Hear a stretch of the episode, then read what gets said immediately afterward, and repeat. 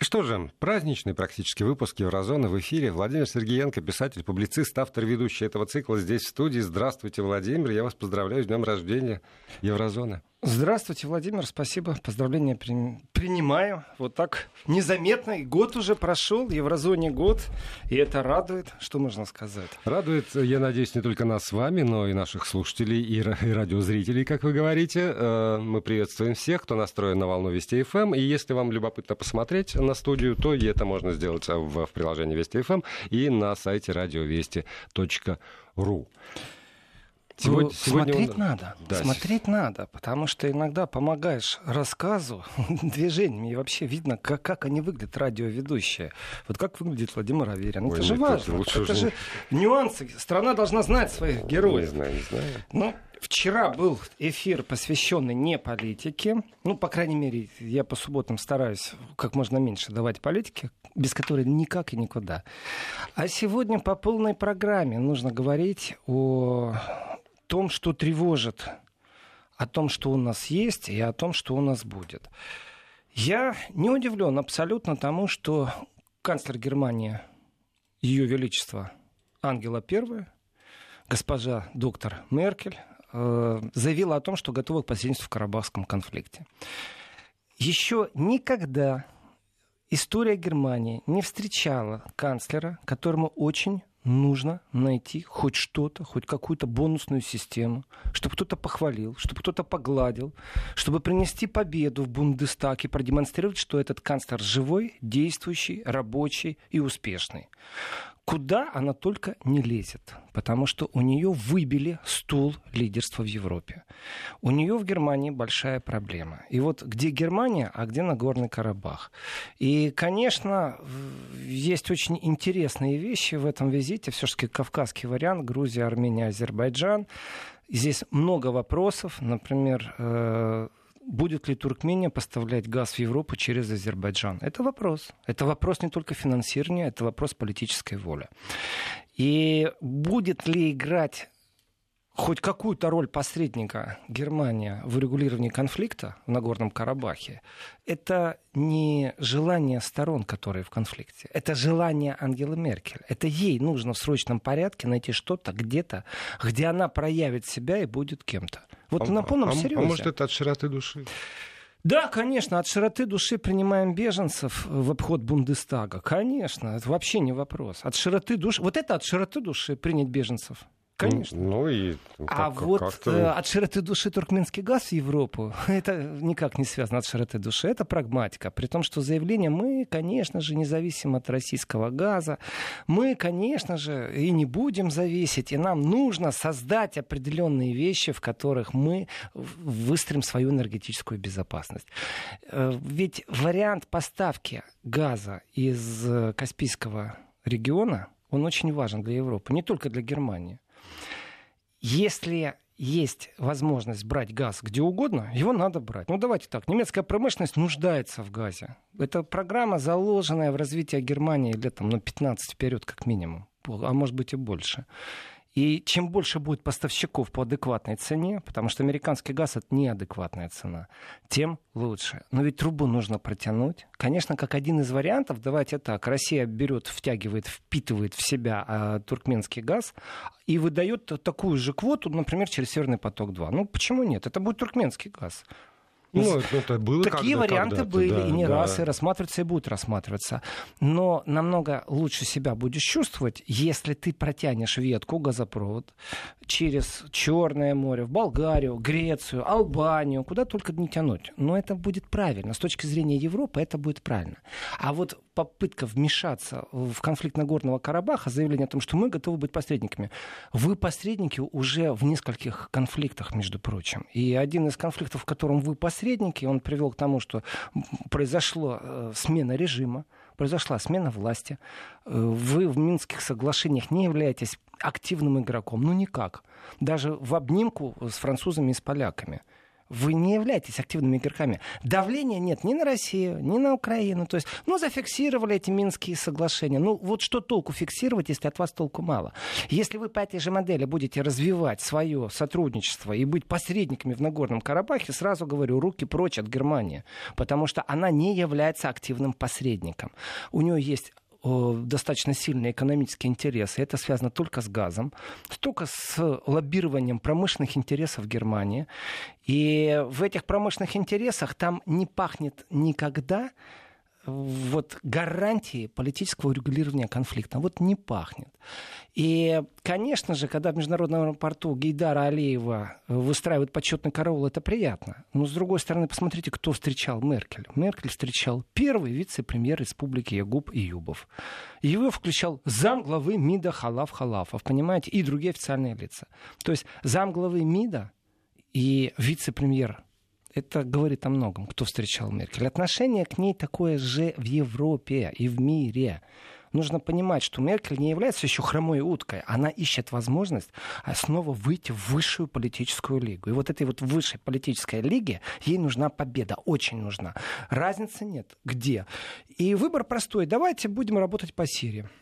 Если работать по Сирии, замечательно. По Сирии надо работать. Почему нет? И дело не в гум-конвоях, дело не в сдерживании э, России или дело в сдерживании э, США, Великобритании. Нет. Просто там есть непочатый край работы. Что гуманитарный, что экономический, что промышленный. Непочатный край. И, конечно же, кусок пирога э, после того, как война закончена, промышленность хочет откусить. И в этом отношении Меркель должна лоббировать интересы немецкой промышленности. Это ее святая обязанность. Да, но, понимаете, вот я не очень тогда понимаю. Ей для того, что если верить э, тому, что вы говорите, ей для того, чтобы как-то так вскочить, нужна какая-нибудь красивая победа.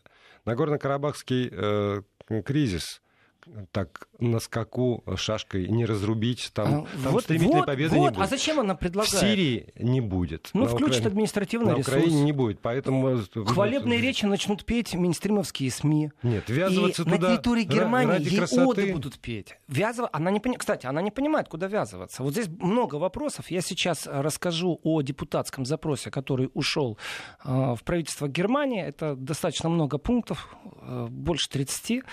И э, милое дело зайти на страницу Бундестага, найти этот запрос, то есть не просто так, и там стоят очень-очень неудобные вопросы для правительства. Ну вот элементарнейшие вещи, элементарнейшие вещи, о которых мы можем говорить. Существует процедура, в которой депутаты имеют э, свое основное конституционное право задавать вопросы, на которые Задал. они обязаны получить ответы. Все, если не, не получил, ты, ты играешься реально до импичмента.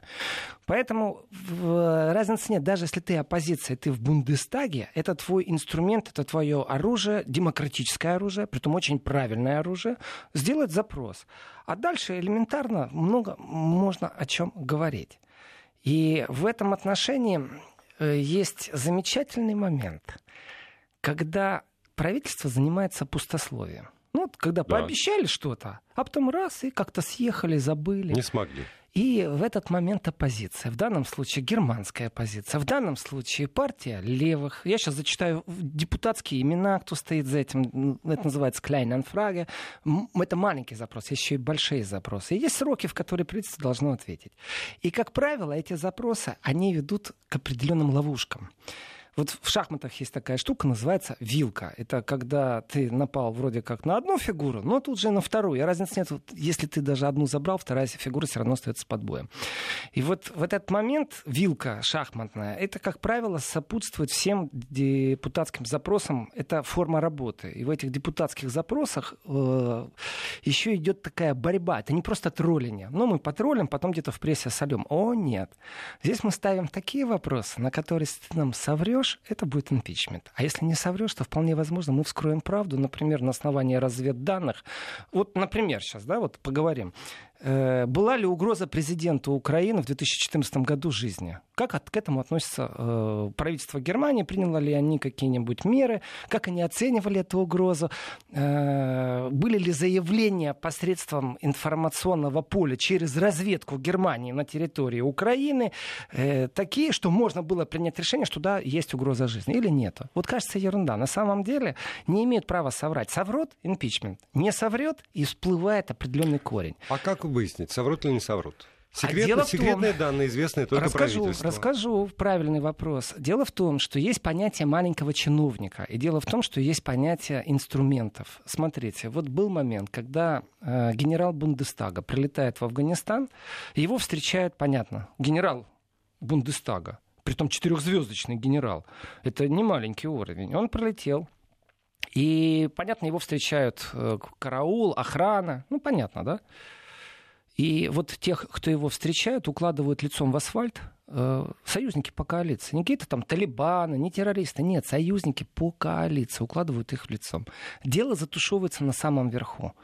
Э, информации ноль пресса не пишет. Ну, понятно, никто не хочет позора. Во-вторых, ну, извините, давайте так, нужно разбираться, зачем и как его уложили в лицо. И один из солдатов, закончив э, срочную службу, то есть во время службы ты находишься по подписке, угу. Обратился в прокуратуру по факту нанесения ему телесных побоев и предоставил видео, в котором видно, как это все происходило. Прокуратура не, никак не пересекается с э, Министерством обороны, никак нельзя надавить по линии Министерства обороны. Э, видео всплывает, и начинается волна. Волна, все мейнстримовские СМИ написали об этом, все стали говорить о том, что, во-первых, это унизительно. Во-вторых, а почему это вы замалчиваете ситуацию? Что вы хотите скрыть? Да, позор.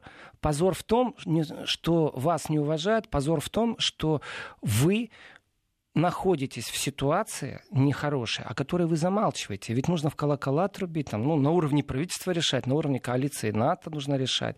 А вы замолчали.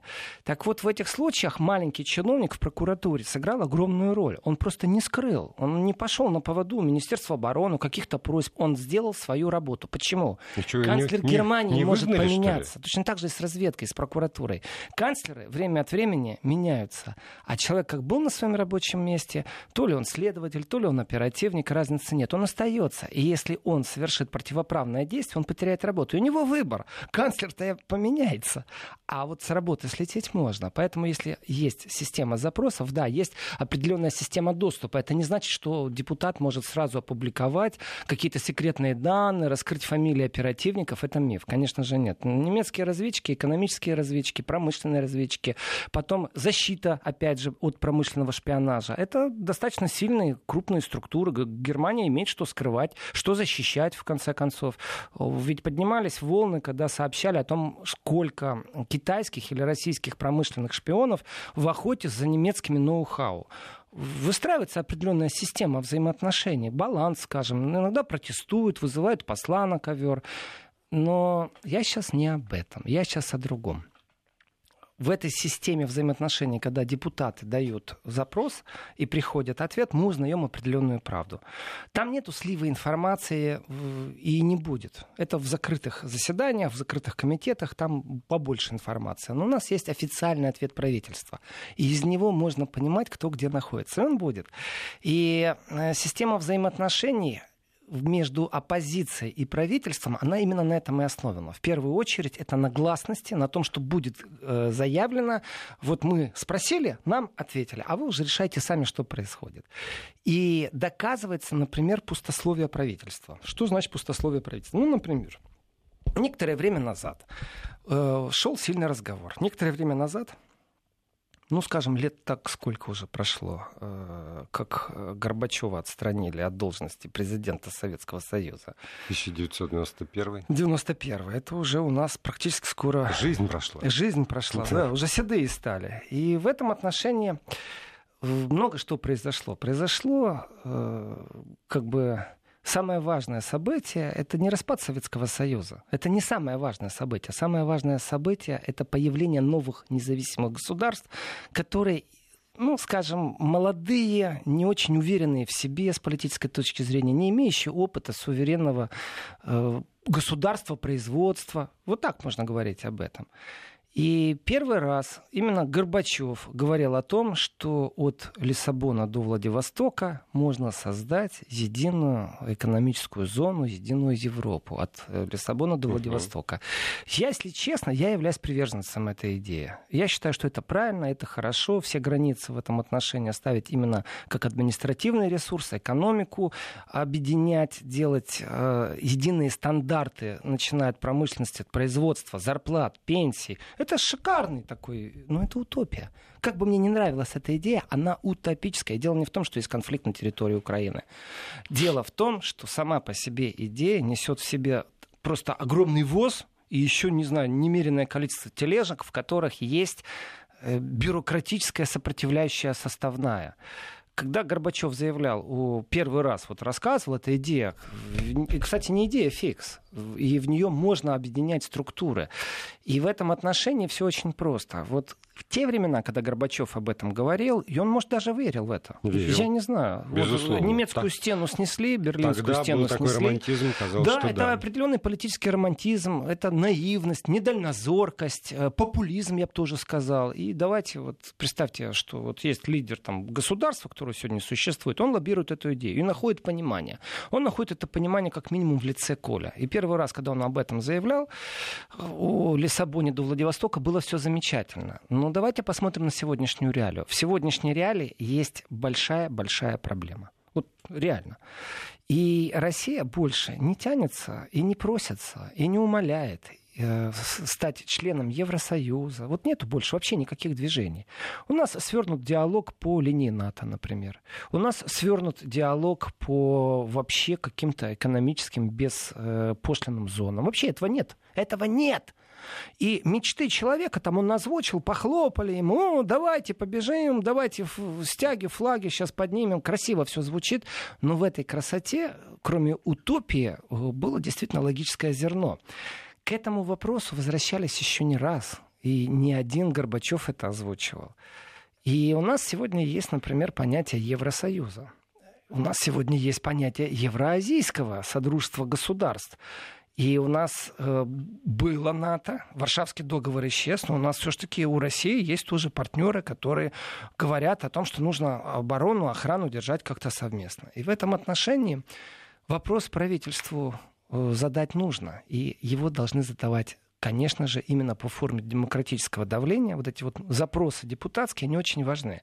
А скажите, а как вы относитесь, например, к э, экономическому сотрудничеству не с Россией? О, нет. А вообще вот с тем, что Россия сейчас планирует. Это европейское азиатское содружество, которое Евро... Россия строит, выстраивает со своими партнерами это военное отношение. Вот как Меркель прячется и говорит, да нет, мы не можем сейчас вам дать ответ, у нас Европа вся должна решать. Ну что, я вам не скажу за всю Одессу. Вот это позиция Меркель, я вам не скажу за всю Германию.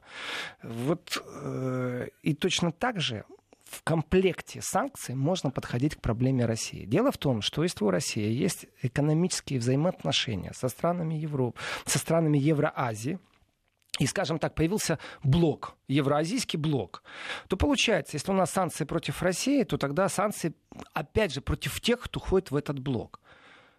Если же рассматривать, что нужно санкционность снимать как-то, то тем самым будет подстегнута политика, э, экономическая политика, переговорная политика, политика по линии обороны или диалога обороны с теми, кто имеет взаимоотношения с Россией именно в этом блоке. Ну почему? Они же не ввели санкции в отношении Казахстана или... Ну не хватало. Еще, еще и этого маразма не хватало. Ну, вот так, скажем ну так. так вот, значит, с их точки зрения, по крайней мере, эта санкционная политика не распространяется на Евразийское содружество. Правильно. Но ведь это же модель, по которой можно задуматься о том, как санкции непосредственно, ну давайте так, вот экономическое пространство России, Казахстана, Беларуси, да, э, товары э, ходят туда, назад, uh-huh. беспошлино, и в принципе мы все знаем историю о том, как польское мясо, замороженное глубокой заморозке, в котором вот эти большими шипами ставились как татуировка, только очень глубокая татуировка, ставилась печать для того, чтобы было понятно, откуда это мясо. Так вырезался этот э, клеймо, и мясо становилось вдруг там украинским, потом белорусским, потом еще кем-то. Ведь было это. Было. И уголовные дела были, и в Беларуси люди, э, посадки произошли, в Интерпол э, помогал Беларуси ловить тех, кто замешаны были в этих схемах. Все это было ведь э, оно может быть и внутри Союза. Ну, грубо говоря, возьмем какие-нибудь товары из Казахстана, их обелорусим, потом угу. сделаем российскими, и что, они под санкциями? А ведь российские товары точно так же могут уйти через Беларусь, через Казахстан. Это бред, ведь нету санкций против Казахстана, нету. Поэтому, если вы пробуете наказать Россию, либо вы э, политики бла-бла-бла-бла, которые вот санкции объявляете, а они толку никакого не имеете. Ну, давайте так, э, Казахстан может купить какие-то чипы или турбину у Сименса, которые там нельзя в Крым? Может. А потом десяток фирм, которые на себя все это запишут, и как-то оно все обналится, а потом только нужно ждать, пока появятся стукачи, которые расскажут, куда эти турбины э, провалились, и они всплывут где-то там в Крыму. И опять начинается там разговор, чтобы не попасть под санкции. Сименс пробует рассказать о том, что они готовы выйти из э, контракта, готовы купить назад только для того, чтобы не попасть под санкции США. Но ведь это же схема, это рабочая схема. И этот маразм можно прекратить совсем по-другому. Можно начать разговор с э, евроазийским объединением коллегиально. То есть не разговаривать с Россией индивидуально, а разговаривать с группой государств, которые объединены единым таможенным и пошлиным пространством экономическим. И это формула, которая пришла в голову не мне сейчас, это формула, которая пришла в голову политикам в Германии, которые спрашивают, а что у нас насчет Лиссабона и Владивостока? Ведь можно попробовать диалог, притом на, вначале на, научном, э, на научной основе, чтобы концепция выработалась, как правильно себя вести с государствами, которые находятся вне твоих экономических интересов. После новостей и рекламы мы продолжим. Мы продолжаем программу «Еврозона». Э, сегодня политический день, и писатель, публицист, автор ведущий этого цикла Владимир Сергеенко здесь в студии продолжает разносить в пух и прах. Ну, я не в пух и в прах. Я хвалю демократию, если честно. Не в пух и в прах. Я даже получаю удовольствие, как иногда можно поймать правительство на том, что оно э, пустословит. И в этом отношении именно оппозиция должна это делать. Когда я наблюдаю определенное игнорирование Бундестага с точки зрения, вот правительство есть, но оно забыло о том, что нужно подискутировать, прежде чем принимать законы, и всех клеймит, кто против этого. Вот выступать нельзя, это все, что было за последние годы, и все, что связано с беженцами, то, конечно, получаешь удовольствие, что ты не один, и вас таких много, значит, э, я так скажу. Э, тот депутатский запрос, который ушел, который вот сейчас у меня перед глазами. Он был сформирован несколькими депутатами. На первом месте стоит Андрей Хунько. Это депутат, который не может... Депутат Бундестага партии. Это все... Мы говорим сейчас о фракции Линке, который не может въехать в Украину по одной простой причине. Потому что у него запрет на въезд. Ему нельзя больше посещать туда, потому что... За что? Ну как за что? Вот, Владимир, ну вот... Он, он же вот смотрите, не, не депутат вот смотрите, Думы. Вот смотрите, вот совсем недавно, вот совсем недавно один из соратников Меркель по партии, э, между прочим, тоже бундестаговец, депутат, не был впущен в Азербайджан. Вот, на этой неделе это произошло. Какой хор голосов мы услышали. Ужас один, как все возмущались. Почему его не впустили? Потому что он посещал Нагорный Карабах. И знаете, что говорит этот хор голосов? Что в Минстриме, что в правительстве Германии. Он говорит о том, что как вы смеете не впустить человека, который своими глазами хотел посетить кризисный регион своими ногами хотел угу. посетить, своими ушами хотел посетить, увидеть на месте, что там происходит. Так вот, Хунько а за то, что он отправлял гум-конвои э, в кризисные регионы Донецка и Луганска, за то, что он посетил регионы, его не впускают в Украину. Всего лишь навсего. То есть Меркель за своих ЦДУшников, ХДСников, в смысле ЦДУшников, я по-немецки угу. сказал, заступается, а за вот когда депутат оппозиционной партии тоже своими глазами, ушами, ногами хотел посетить кризисный регион, вообще молчок. Вот он, вот она правда жизни. И Андрей Хунько много делает в этом направлении. Он помогает э, не просто помогает, а он, скажем, контролирует развитие украинских событий, и его острый взгляд направлен на то, как развиваются и вот, ну, на все права человека, на все эти проблемы. Вот он постоянно присутствует в пространстве.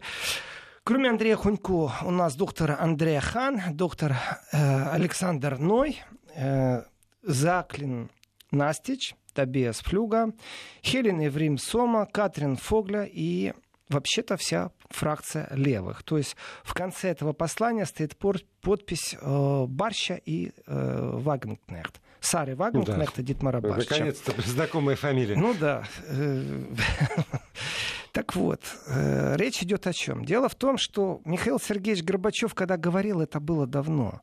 Ну, кроме...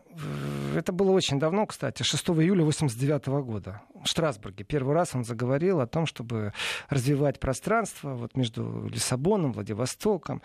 Но дело в том, что Владимир Путин 25 сентября 2001 года э, именно в Бундестаге говорил о динамических отношениях, между прочим, Европы и вообще, как это может быть, и предложил определенный план. В Потом он об этом же говорил. Я говорю сейчас о Владимире Владимировиче Путине в 2010 году, даже точная дата известна, 25 ноября.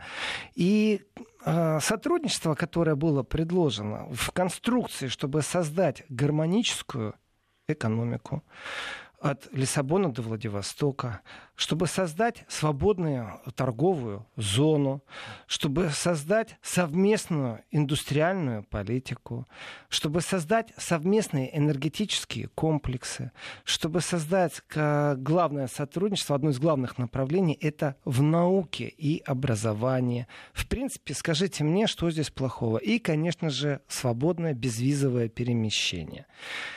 Только одно, одно плохое, что кто-то должен поступиться был всем своим ради стандартов э, другого.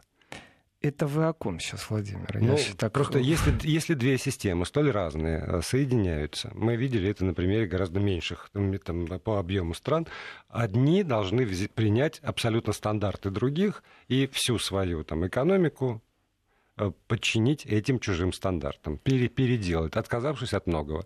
Так поступили бывшие страны соцлагеря, ради стандартов Европы, отказавшись полностью от того, что у них я было. Внима... Я внимательно вот. думаю, сейчас и слушаю.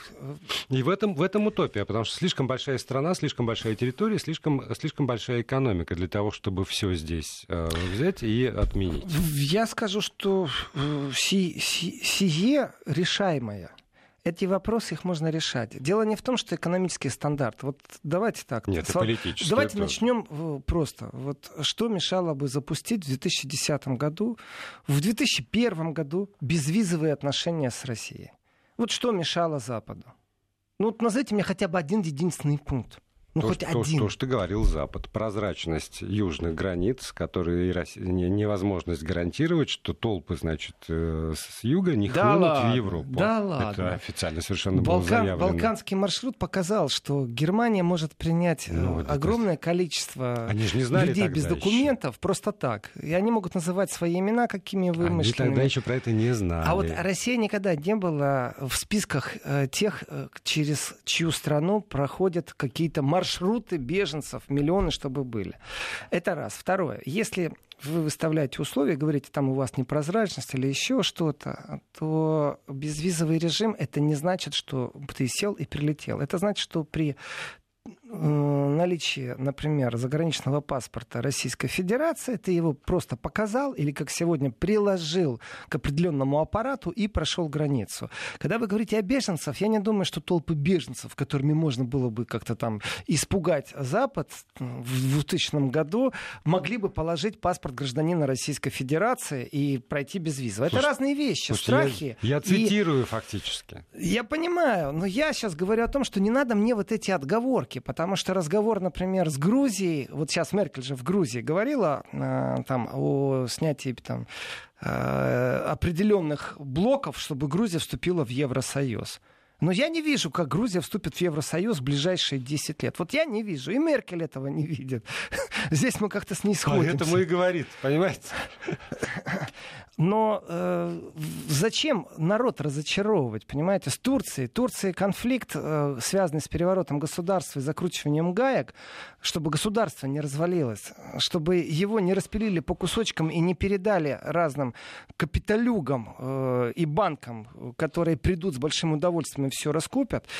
Э, все это замечательно, но суверенность государства имеет право на то, чтобы она вот именно существовала, как сама по себе суверенность.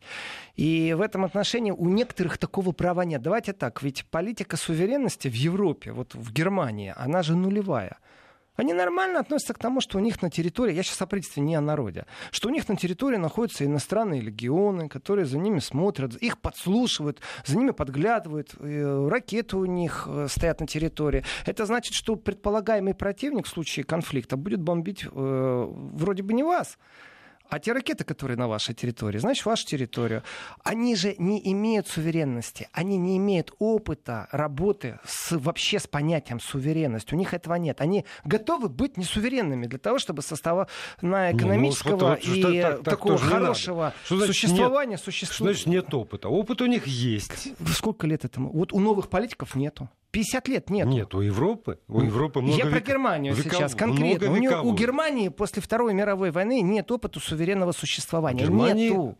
Нет, может все, быть, нет. Точка. Но, Здесь это даже обсуждать не надо. Есть, есть иные страны. И в Герма... А как они могут, если у них нет такого есть? опыта, как они, они могут рассуждать о чем угодно, но как они могут рассуждать об о, защите суверенности государства и пробовать учить Турцию? Да никак. Но они все время это делают, все время получают. Это мерзкая манера западной политики поучать. И они получают, как должно быть всех подряд. Получайте своих поучат. Потому что они считают, я думаю, что они пересекли эту черту, но позже. Продолжаем программу «Еврозона». Владимир Сергеенко, писатель-публицист здесь в студии. Я продолжу свои мысли. Опыт-то опытом есть, но они же... Э, как раз нет. Нет. Как под, раз под, у них нет подож, опыта подождите. суверенного государства. У, у европейских государств вполне Я есть... Я не о европейском, не размывайте. Я говорил про Германию. У Германии да, нет да, опыта суверенного мысль, существования. Да, у меня есть мысли, я ее думаю. Но они же, вы же, Европа, вы да. же пересекли эту границу. Вы э, путем создания Евросоюза в общем, действительно, эту идею суверенитета отдельного государства, э, в общем, переросли, как, как считают очень многие европейские политики, потому что часть суверенитета передана Брюсселю, и вот ну, уже да. суверенитет... Брюссельская вертикаль да. это и суверенитет есть... Евросоюза как такового, да, а вот уже суверенитет отдельных государств, входящих в Евросоюз, как будто бы и нет, потому что есть на... социалистические государства. Да. Вот, то есть, да. Европейский Союз это ЕС, это европейские социалистические штаты, я бы даже так сказал. И ну, этот вот. э, философский вектор именно прогибала Меркель. При этом она размывала суверенитет Германии именно что же, а что нам говорить о суверенитете, ну, когда ну, мы ну, что всех собак на Меркель. Не Меркель стояла у истоков Евросоюза. Она... Нет, не Меркель у Евроистока стояла, конечно. Я же. уже... Вы Но так она эту политику очень сильно ведет. Она один из тех защищать. сильных китов политических, которые действительно э, отстаивают брюссельскую вертикаль. Да. И она за ней прячется. И ей упреки именно внутри страны, что она забывает о национальных интересах Германии. Так это разные философии. Абсолютно разные. Вот. Это... Национальные интересы Германии и европейские интересы. Это разные философии Абсолютно. получаются. Я и говорю, да. это философские концепты, которые никак не пересекаются. А иногда можно, можно найти общее поле деятельности. Но исходя из того, что вот этот разумный толстовский эгоизм, э, я буду делать вам хорошо, потому что когда вам хорошо, мне хорошо. Давайте больше денег вкладывать э, в Евросоюз. Но я вернусь к вот этому Klein-Anfrage. Klein-Anfrage — это вот депутатский запрос, который у меня перед глазами. Он очень интересен э, тем, как выстроен. Э, здесь есть определенные ловушки. Я даже не знаю, как правительство Германии сейчас будет из этих ловушек вы, выкручиваться. Смотрите, вот простой пример. Сейчас я озвучу по пунктам, потому что этих пунктов много. Я озвучил тех, кто стоит. Вот имена неизвестные, но просто э, кто занимается проблемой Украины в Германии, конечно же, знает, кто такой Андрей Хунько. Э, он и конференции организует по правам человека, нарушение прав человека в Украине сегодняшние. Это такая сильная личность в этом отношении. И понятно, что Сару Вагенкнех знают больше из-за ее ярких выступлений, но она равновеликий сопредседатель Барщу. И как бы в, в практике, когда подписывают депутаты, некоторые подготавливают, а другие, ознакомившись, говорят, окей, мы присоединяемся и ставят подписи. И это замечательно, когда вся фракция там подписывает, или представители партии, как в данном случае Барщ и Вагенкнехт. Э, и вот здесь тоже есть определенная такая хитрая политическая игра. Известно, что 14 сентября э, Сергей Лавров будет в Берлине. Известно уже, и программа выступлений, все известно, где и как он будет. В этом отношении очень такой краткий забег э, к министру иностранных дел Германии, к Хайко Масу, который э, так сказал, что динамика отношений выстраивается с Лавровым, потому что встреч все больше и больше, переговоров больше. Это очень важно. Диалог очень важен. Вот когда молчат, не разговаривают друг другом, тогда, понятно, невозможно ни промышленность, ни экономику, ни образование, ни научный а, экспертный обмен как-то производить. И если министры иностранных дел зачастили с друг другом встречаться, это хороший признак. Это значит, что по крайней мере, есть рабочая площадка. Есть о чем говорить уже. И в этом отношении, э, когда идет депутатский запрос, и в этом депутатском запросе известно, когда приедет Лавров, и правительство, например, ответит. Вот, Владимир, я зачитаю обязательно в следующем часе более подробно. Но вот простая логика, смотрите. Известно, что есть э, определенный вектор отношений между НАТО и Россией, э, между Германией и Россией именно в контексте обороны, именно в контексте вооружений. То есть так, мы вас не боимся, пугать мы вас не будем. Э, давайте так, мы будем выстраивать с вами диалог, и в то же время мы сделаем все возможное, чтобы вы боялись на нас напасть. Ну, эти слова были произнесены не раз на разном уровне, и Меркель, и министром иностранных дел, и предыдущего Меркель периода. вообще сказал, не враги мы вам. Да, да, НАТО да. Тогда не пусть враг танки заберет России. свои леопарды э, из стран Балтии, чтобы они не были в во временном промежутке одного марш-броска от границы России. Не надо этим танкам находиться в 130 километров от Санкт-Петербурга. Пусть она заберет леопард, если она не враг России. Я говорил, говорю и буду призывать к тому, что танкам немецким, леопардам нечего делать на границе с Российской Федерацией. И я не один такой. У нас там полпарламента Бундестага таких. Так вот, смотрите. Вот есть кнут и пряники. В этом кнуте и прянике очень четкая позиция. Хорошо, насчет кнута мы уже поняли. Мы выстраиваем собственную оборону, там подводные лодки, которые не плавают, попробуем перезапустить. Они так все еще, все еще стоят на причале в Германии. И все шесть подводных лодок. Ну скажите мне, пожалуйста, а вот пряник. И вот здесь вот, когда депутаты спрашивают, а что вы сделали в отношении пряника? Вы сказали, что будем выстраивать диалог. Вот расскажите, пожалуйста, в период с такого-то по такое-то время, какой диалог вы выстраивали, что у вас происходило? И, конечно же, ответят. Э, конец коммунальных э, взаимоотношений э, на уровне коммунальных служб, там города дружат друг с другом. Но тем самым правительство отчитывается о проделанной работе. Притом не перед кем-то, а перед оппозиционной фракцией. И в этом отношении ловушки, которые расставлены, которые обязательно зачитаю в следующем часе из депутатского обращения к правительству Германии, говорят о том, ведь мы знаем ответы зачастую. Но мы эти ответы знаем, и их никто не озвучивает. Ни самые крупные СМИ их в Германии не озвучивают. Их никто не озвучивает. На самом деле работа не ведется. По Минским соглашениям работа не ведется. Почему я критикую, что предложение Меркель э, войти э, как игрок и быть посредником в по конфликте на Горном Карабахе? Да потому что они вошли в украинский конфликт.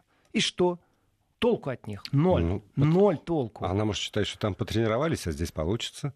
Вот, вот красивые слова, Владимир, где вы правы, там с вами не поспоришь. Да, здесь потренировались ничего не делать, и там потренируемся. Если вы хотите, чтобы у вас все завяло, все э, застряло, чтобы этот ВОЗ никуда не смог проехать, то обращайтесь к Германии по этим вопросам. По поводу Минских соглашений, ну давайте по пунктам, какие движения, как Германия давила не на Россию, на Украину. Или на Россию? Расскажите, пожалуйста. Вот хоть один пункт назовите. Ну хорошо, на Россию не скажут. Ну мы довели там, присоединились к всемирным санкциям. Хорошо. О, значит, вы работаете как правительство, вы слова на ветер не бросаете. На Украину как вы довели? Назовите мне хотя бы один пункт. Ну один, пожалуйста. Я не знаю. Никто не знает. Может, она звонит по ночам что... Порошенке и говорит, ну, ну что ж ты, Петя. Ну тогда пусть она объявит об этом. И вот для этого и существуют запросы э, депутатские, на которые нужно отвечать. И в этом отношении она скажет, «Э, я звонила, и мы узнаем об этом, или я не звонила. И тогда мы видим эффективность работы. Вам кажется, что это ерунда, это не ерунда. На самом деле именно так расшатывается кресло канцлера. Задаются... А дальше что? Дальше будет новый канцлер, который будет больше уделять внимание конфликтам в Европе, экономическим, будет санкционным, э, выстоит определенную защиту не такого европейского масштаба, а непосредственно своего собственного предпринимателя, который пострадал от того, что США объявляют санкционные списки для всех фирм, которые принимают участие в иранских э, проектах. А тем самым будет разваливать Евросоюз. Если будут приоритеты для а, национального опять государства. Вам э, не нравится что-то. Нет, я просто Кстати, думаю... насчет критиков Евросоюза. Давайте об этом говорить не с точки зрения там, России, например, а с точки зрения Италии. Кстати, по поводу Италии, просто об этом коротко нужно сказать. Вы знаете, да, что возбуждено дело против министра внутренних дел Конечно. Италии? Я из-за бы, беженцев, я бы даже да? хотел про это чуть так под, вот, подробнее они, поговорить. Обязательно. Так вот, они, они, итальянцы, они очень критически некоторые настроены к Евросоюзу. Но об этом в Даже часе. на уровне правительства. Действительно, в следующем часе продолжим. Владимир Сергеенко здесь. Координаты знаете, если что, пишите.